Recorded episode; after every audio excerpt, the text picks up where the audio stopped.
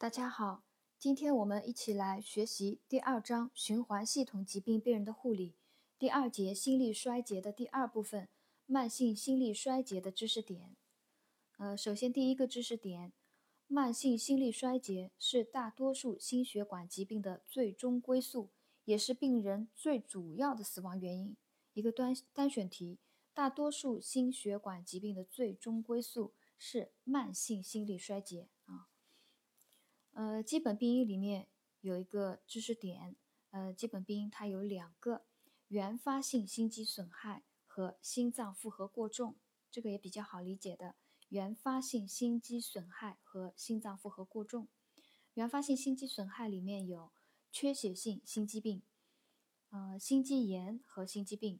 第三个是心肌代谢障碍性疾病，这里举了几个疾病的名称，比如。比如心缺血性心肌病是冠心病、心肌梗死，它是引起心力衰竭的最常见的原因。冠心病、心肌梗死是引起心力衰竭的最常见的原因。啊，病毒性心肌炎和原发性扩张型心肌病最为常见。啊，它是呃心肌炎和心肌病当中的两个疾病，病毒性心肌炎。和原发性扩张型心肌病是最为常见的啊！大家不要忘记有一个原发性扩张型心肌病，它也是可以引起慢性心力衰竭的。另外还有心脏，呃，心肌代谢障碍性疾病、糖尿病最为常见啊！考到一个多选题的话，可引起心力衰竭的那哪些疾病？我们冠心病、心肌梗死、病毒性心肌炎都知道选的。另外还有一个。原发性扩张型心肌病和糖尿病，大家不要忘记勾选啊！原发性扩张型心肌病和糖尿病，它也可以慢性心，它也可以引起慢性心力衰竭。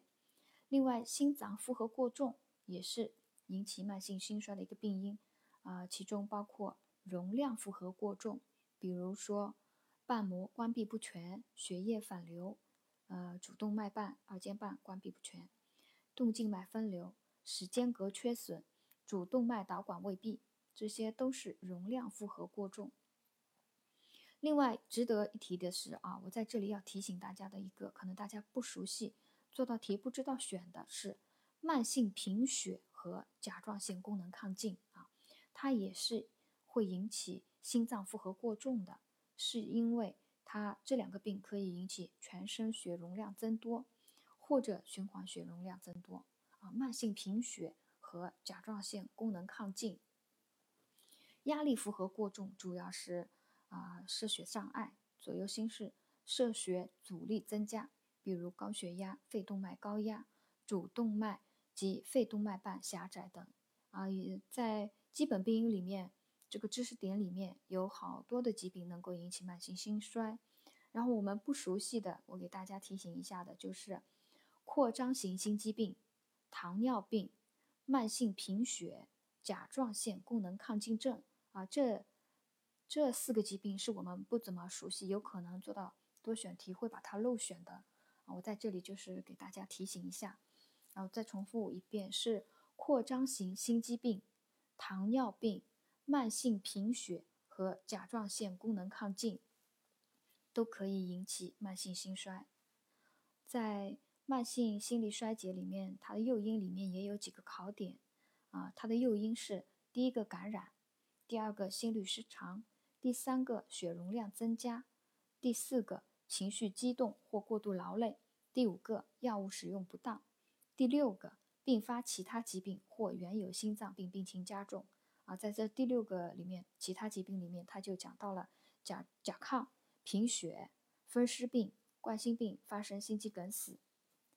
在第一个诱因感染里面有一个考点，感染是引起慢性心衰最重要的诱因啊，感染是引起慢性心衰最重要的诱因，呼吸道感染最常见，感染是引起慢性心衰最重要的诱因，呼吸道感染最常见，啊，心律失常里面也有考点，房颤是诱发心力衰竭。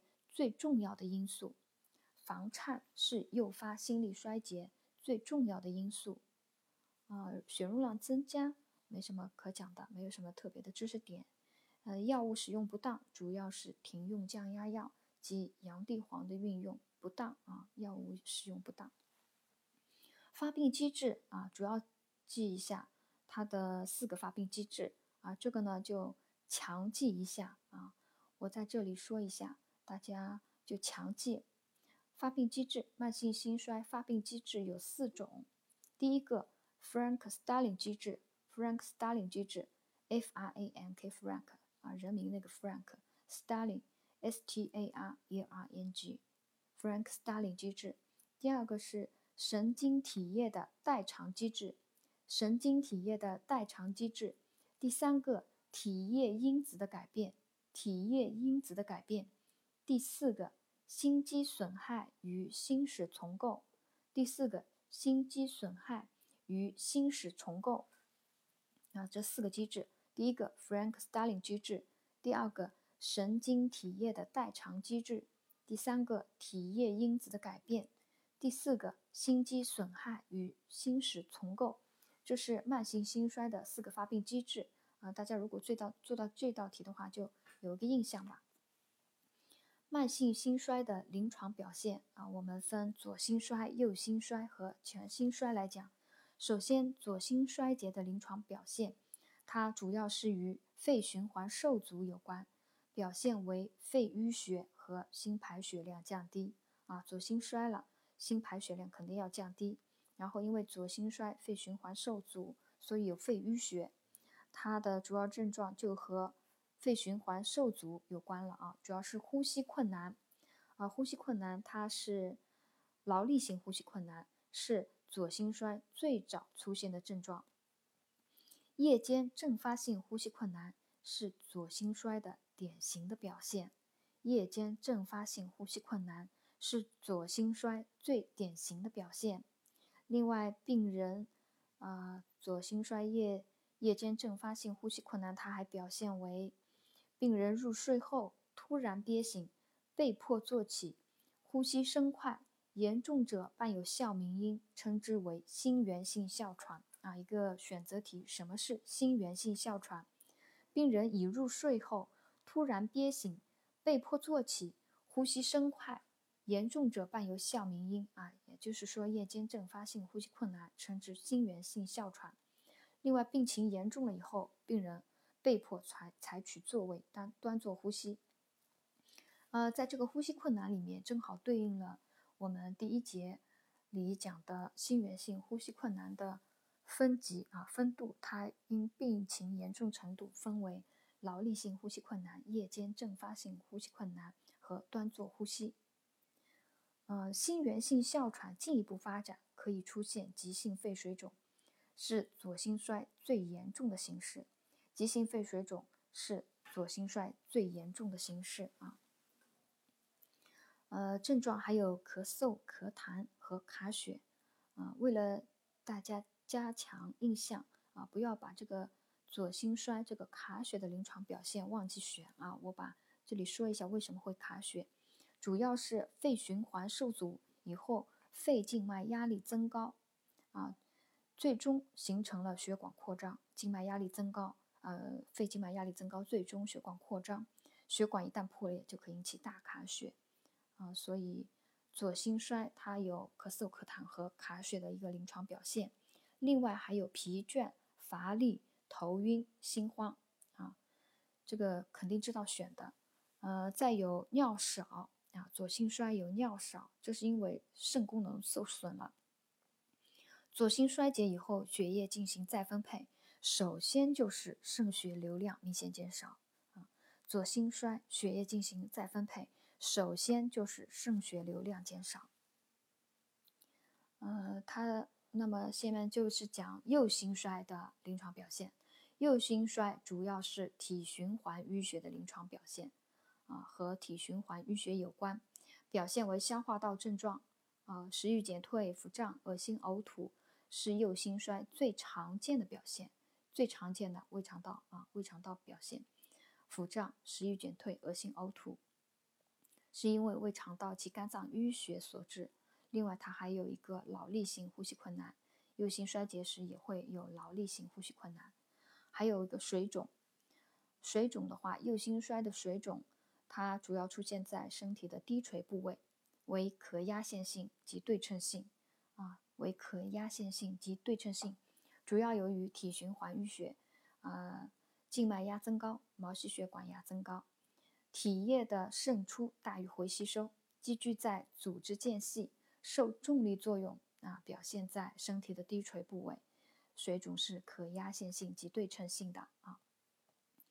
右心衰还有颈静脉征，颈静脉搏动增强、充盈、怒张，是右心衰竭的最主要的体征啊。右心衰最主要的体征是颈静脉搏动增强、充盈和怒张。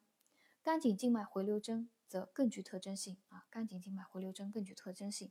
什么是肝颈静脉回流征？就是按压淤血的肝脏。使回心血量增加，颈静脉更加充盈，叫肝颈静脉回流征阳性。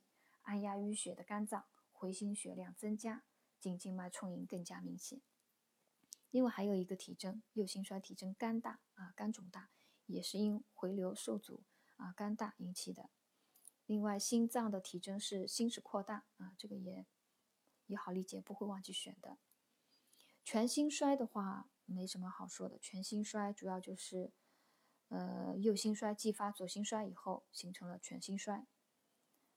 嗯，他有一句话啊，右心排血量减少，右心衰先左心衰，后来右心衰，右心衰以后排血量减少，往肺肺循环走的血液少了以后，那么肺部淤血症状会有所减轻。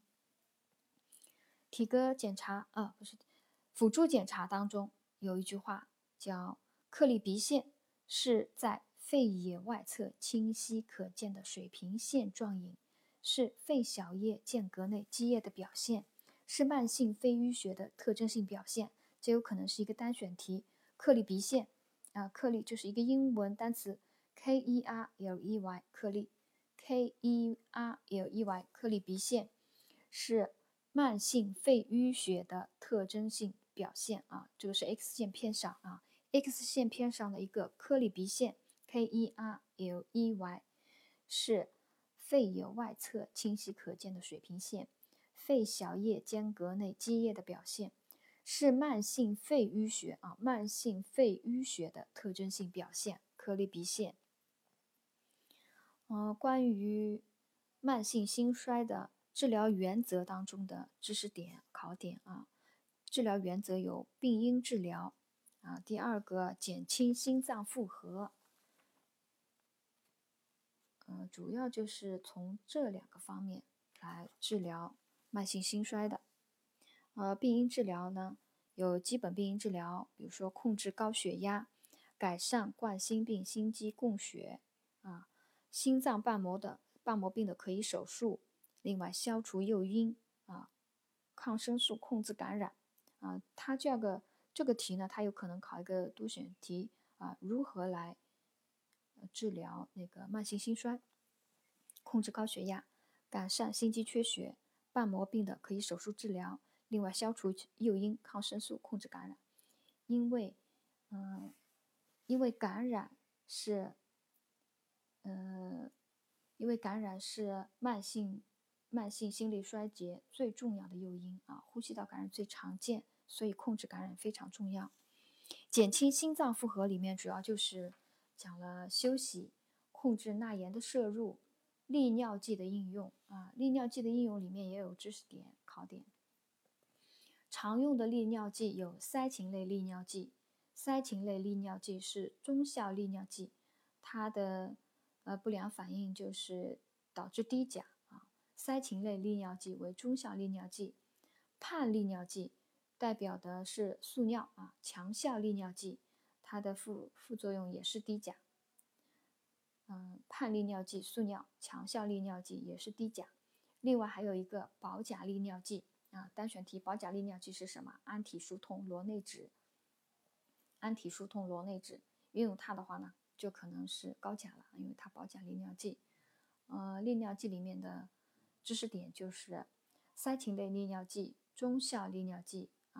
塞嗪类利尿剂是中效利尿剂，代表药物是双氢克尿噻、啊，它的副作用是低钾啊，不保钾。泮利尿剂是强效利尿剂，是呋塞米啊，呋塞米速尿强效利尿剂，副副副作用也是低钾。另外还有一个保钾利尿剂，安体舒通啊，安体舒通，还有一个氨苯蝶啶，安体舒通，氨苯蝶啶啊，它们是保钾利尿剂，是利尿效果不强的。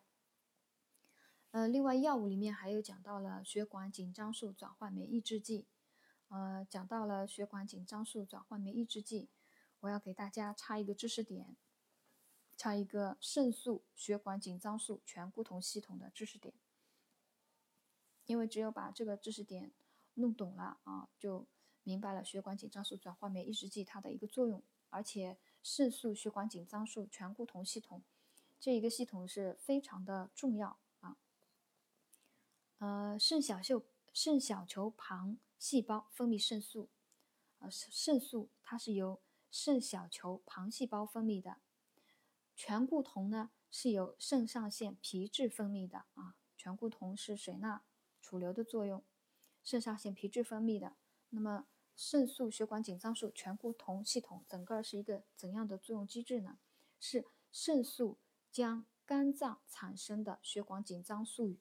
血管紧张素原水解为血管紧张素一，肝脏产生血管紧张素原，肾素将其水解为血管紧张素一。血管紧张素一的升压作用是不不强的啊，基本上没什么作用。呃，然后呢，血管紧张素转换酶，血管紧张素转换酶它就起重要作用了，它将血管紧张素一转换为血管紧张素二。血管紧张素二有强烈的收缩小动脉平滑肌的作用，也就是说有强烈的啊升压作用。它能够刺激肾上腺皮质分泌醛固酮，增加肾小管对水钠的重吸收，造成水钠储留。其结果呢，也能够反过来使血压增高啊。醛固酮、水钠储留以后使血压增高。另外一个血管紧张素转换酶。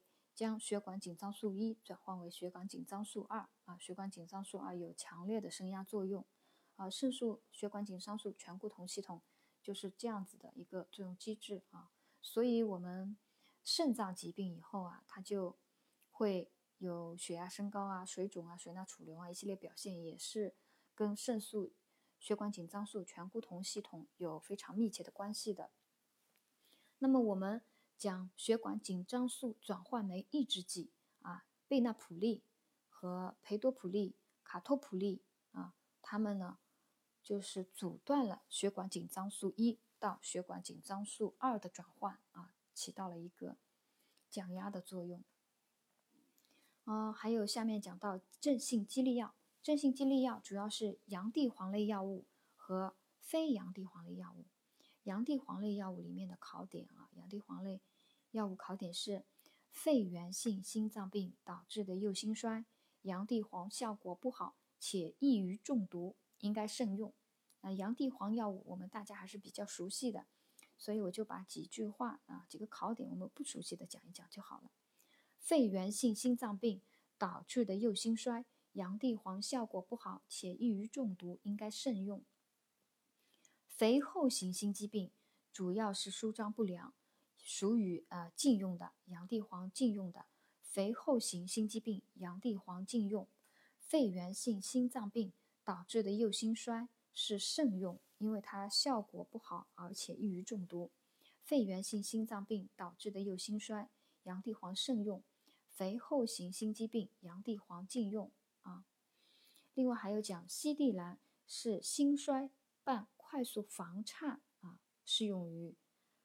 西地兰，西地兰适用于心衰伴快速房颤。反正讲到房颤的话，基本上都要用到西地兰了。非洋地黄类镇性激励药有肾上腺受体激动剂，如多巴胺、多巴酚丁胺啊；磷酸二酯酶抑制剂，如安利农、米利农啊。大家就知道这几个这几个那个药物的名称啊，说不定它有考到什么是磷酸类。二酯酶抑制剂啊，是安利农和米利农，是非洋地黄类镇性激励药物。非阳地黄类镇性激励药物有肾上腺能受体兴奋剂，如多巴胺和多巴酚丁胺，还有磷酸二酯酶抑制剂，如安利农和米利农啊。磷酸二酯酶抑制剂安利农和米利农。嗯，治疗慢性衰的药物还有醛固酮受体拮抗剂啊，醛固酮受体拮抗剂。呃，因为醛固酮有水钠储留作用，所以用醛固酮受体拮抗剂，减少水钠储留，减轻心脏负担。另外还有贝塔受体阻滞剂，贝塔受体阻滞剂常用的药物有卡维地洛、美托洛尔啊，它有一个负性激励的作用，减慢心率啊，降低心肌收缩力，降低心肌的做工。贝塔受体阻滞剂有卡维地洛。卡维地洛和美托洛尔贝塔受体阻滞剂。慢性心衰的护理措施里面啊，有几个知识点，有几个考点。首先是，呃，体位是半卧位，端坐位，安静休息。半卧位，端坐位，安静休息。饮食的话啊，每日记录液体入量、出入量啊，控制钠的摄入。食盐每日不能超过五克啊，这里有个考点。食盐食盐量每日不能超过五克，选择题五克这个数字不要忘记。钠摄入不能超过五克。那么含钠高的食品啊，也有可能选择题啊，多选题。含钠高的食品有哪些？腌制品、海产品、发酵面食、罐头、味精、啤酒和碳酸饮料啊，啤酒它也是。含钠高的这个我们不太熟悉啊，啤酒、碳酸饮料、碳酸饮料、发酵面食、罐头、味精啊，它都是含钠高的食物啊。啤酒、碳酸饮料不要忘记。饮食的话是高蛋白、高维生素、易咀嚼、易消化的清淡饮食，限制总热量的摄入，少量多餐，避免过饱啊。限制总热量的摄入。少量多餐，避免过饱，因为高热量摄入的话会增加心脏的负担的啊。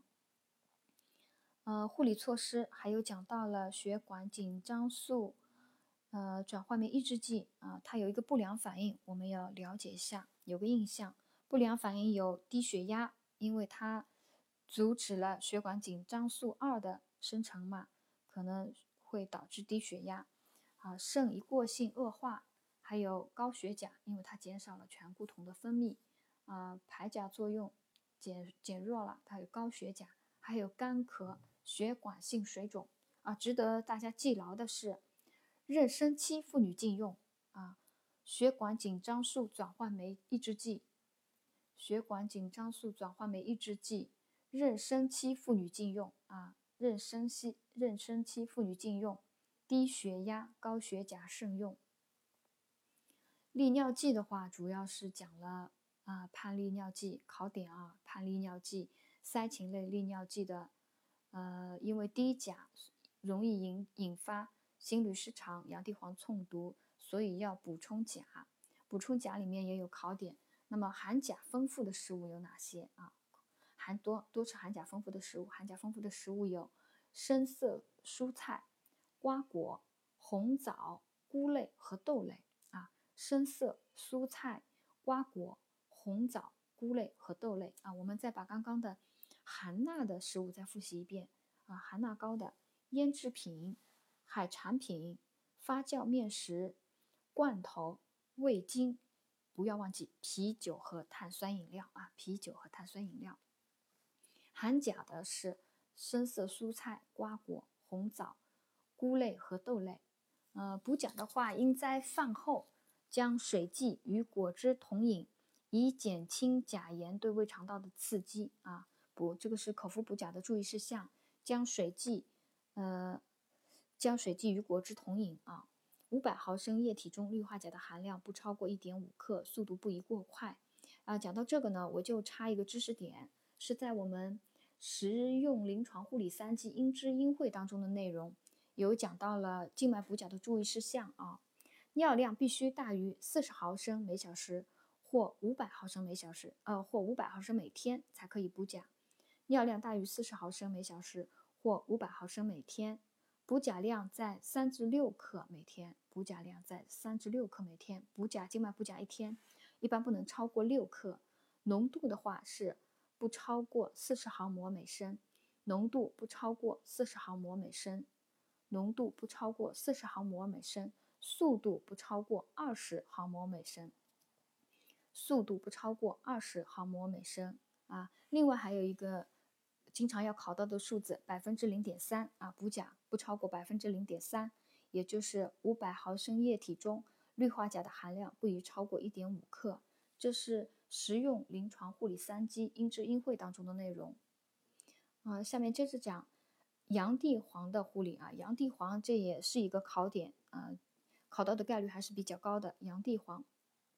先讲洋地黄用药注意事项啊，也是可能考一个多选题。洋地黄的用药注意事项，洋地黄第一个，洋地黄用药安全窗小，洋地黄用药安全窗小，使用时应严密观察病人用药后的反应。第二个，注意不与普罗帕酮、维拉帕米、钙剂、氨碘酮、阿司匹林等药物合用，以免降低地高辛经肾排泄率。而引起中毒，啊，不与普罗帕酮、维拉帕米、钙剂、氨碘酮、阿司匹林等药物合用，以降低地高辛经肾排泄而引起中毒。第三个，严格按照医嘱给药，当脉搏小于六十次每分或节律不规则时，应暂停给药。这里有个数字啊，脉率小于六十次每分或节律不规则时，应暂停服药。嗯，还有用毛花干饼或毒毛花干 K 时，必须稀释后缓慢进注啊，这个就知道了，就不用讲了，做好心电监护什么的。第二个是密切观察洋地黄中毒表现啊，考一个洋地黄中毒表现有哪些啊？这里有几句话还是挺重要的。嗯，洋地黄中毒最重要的表现是各类心律失常。洋地黄中毒最重要的表现是各类心律失常，心律失常中最常见的是室性期前收缩啊，最常见的是室性期前收缩，是洋地黄中毒最常见的一个心律失常啊。心律失常是洋地黄中毒最主要的表现，最重要的表现。心律失常，洋地黄中毒最重要的表现，它最常见的是。室性期前收缩啊，是室性期前收缩。另外还有一句话，快速房性心律失常，快速房性心律失常右半传导阻滞是洋地黄中毒的特征性表现啊。快速房性心律失常右半传导阻滞是洋地黄中毒的特征性表现啊。最重要的表现，心律失常。特征性的表现，一个单选题，快速房性心律失常右半传导阻滞啊，最常见的心律失常类型是室性期前收缩啊，这是洋地黄中毒里面几个考点都有考到的，都可能考到的一个单选题啊。另外，它的中毒表现还有胃肠道反应、食欲减退、恶心呕吐，还有神经系统症状，如头痛、倦怠、视力模糊。黄绿视等啊，黄视绿视神经系统症状，头痛、倦怠、视力模糊和黄视绿视啊。我们再把这个洋地黄中毒的呃单选题再复习一下。洋地黄中毒最重要的表现，心律失失常，其中最常见的为室性期前收缩啊。洋地黄中毒的特征性表现是快速性、快速房性心律失常右半传导阻滞。啊快速房性心律失常右半传导阻滞是洋地黄中毒的特征性表现啊，特征性表现。另外，胃肠道反应、食欲减退、恶心呕吐、神经系统症状、头痛、倦怠、视力模糊、黄视和绿视啊，主要就胃肠道反应、神经系统症状。那么，洋地黄中毒以后处理啊，就比较简单了，停药，然后快速心律失常给。苯妥英钠或利多卡因有传导阻滞，给阿托品。